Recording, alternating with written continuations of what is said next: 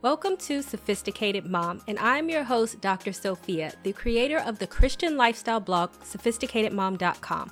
I will break down faith based advice and make it applicable and relatable to help you on your journey on this thing we call life. You'll learn everything you need to know on how to become the master of your own destiny before we get into the lessons that you can learn from the widow of Zarephath, I also encourage you to read the whole chapter in its entirety in 1 Kings 17 7 through 16. I'll be taking bits and pieces from this section and pointing out specific verses that relate to you as a single mom, but it is beneficial to know that what the whole chapter says before we get into it. I also want you to watch my video specifically for single moms that you can watch below, where I also mention some lessons from the widow at Zarephath. And don't forget, to subscribe to my YouTube channel by clicking the link below. Number one, you can have a feast and a famine. Sometimes later, the brook dried up because there had been no rain in the land. 1 Kings 17 7. This verse refers to a famine, but can I get an amen from the single moms who felt that they are going through a season of famine in their life? You can check out my separate blog on when I was failing as a single mom to see my season of famine and how it played out. Here I was laid off from my job with no money and barely had any food, could not get a decent paying job, even with two degrees, and it sucked.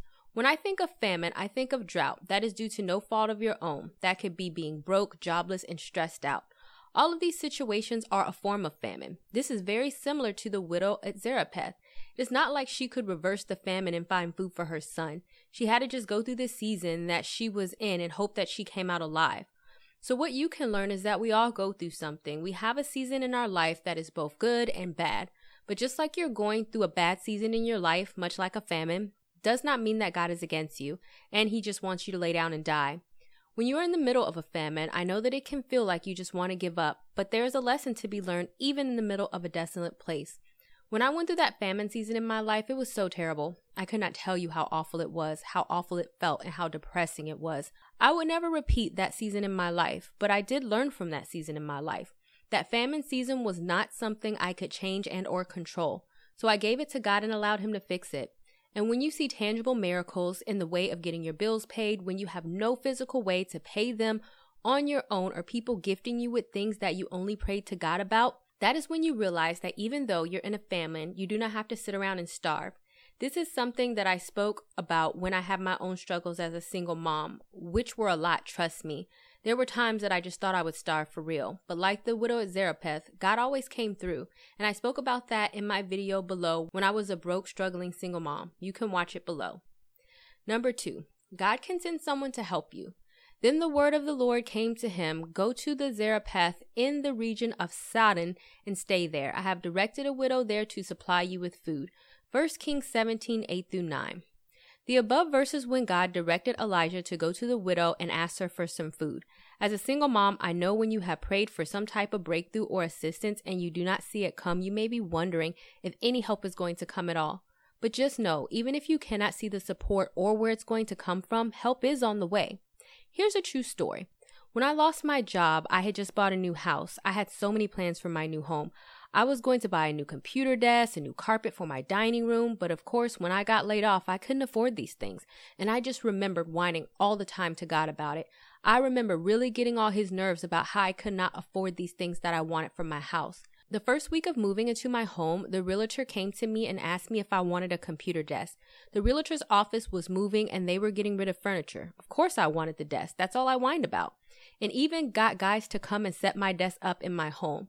The answer to prayer one. Answer to prayer two came with my carpets. My friend had bought a three piece carpet set that did not match her living room furniture, so she asked me if I wanted them, and I did. Another prayer answered. What you can learn. My point is that I was sitting around and complaining about the fact that I could not afford these two things. God had already sent me someone to answer my prayers, and my prayers were answered unexpectedly. The same for Elijah. Not only was Elijah sent to provide for the widow, but Elijah was sent as a prayer for the widow. Also, check out my video below for other ways God has helped single mom in the Bible. Number three, don't lay down and die. As surely as the Lord lives, she replied, I don't have any bread, only a handful of flour in a jar and a little olive oil in a jug. I'm gathering a few sticks to take home and make a meal for myself and my son that we may eat it and die. 1 Kings 17:12. This perhaps is one of my favorite Bible verses in the story, not because I take enjoyment of the widow starving, but because it was such an honest moment. Here comes a man asking for food, telling you that God sent him to you and he wants your last bit of food to take it from you and your son. The widow was like, um, hex no. I barely have any food for myself, let alone to feed you. I remember being in the same situation. After I was laid off from my job, I lost like 20 pounds. I would buy food, feed my son, and then take whatever food was left over, which was not much. I remember I was out of money and I was like, oh my goodness, I feel like I'm just going to lay down and die. We have no food. What will I do? But I also remember these moments that despite my situation, you would never know it. Because I was in need, I knew what it was like for other people to be in need. And so whenever I could offer words of encouragement to someone else, or it was in my ability to help someone else, I would. And I would do it with a smile on my face. It might sound a little crazy, but I was suffering, and my suffering made me more aware of the suffering of others. For example, I was watching the show in the Trinity Broadcast Network about children who had no water. Like literally these children were going to an animal watering hole with feces and dirt and they were drinking this water. Oftentimes they would die from the polluted water. God convicted me and told me that no matter how bad my situation was, I could still go to my water faucet and drink water and not worry about dying. Some people have it worse than me, and God told me to donate $60 to this organization. That money may not seem like much to you, but it was much when it came down to the fact that I had no money. What can you learn? Don't forget to give. Even with my act above, it was not just about money, it was about obedience. God was saying, I am telling you to give, and are you going to trust me enough to give money to someone that is worse off than you? I know you cannot spare the money, but will you be obedient? Similar to the widow. Jesus sat down on the opposite place where the offerings were and watched the crowd putting their money into the temple treasury. Many rich people threw in large amounts, but a poor widow came and put in two very small copper coins worth only a few cents. Call his disciples to him, Jesus said. Truly I tell you, this poor widow has put more money in the treasury than all the others. They all gave out their wealth, but she, out of her poverty, put in everything, all she had to live on. Mark 12, 41 through 44. It's not about the amount you give, but the way in which you give. For offering up what you have when you do not have much shows the amount of faith that you have in God. Which brings me to my next point. Fear not.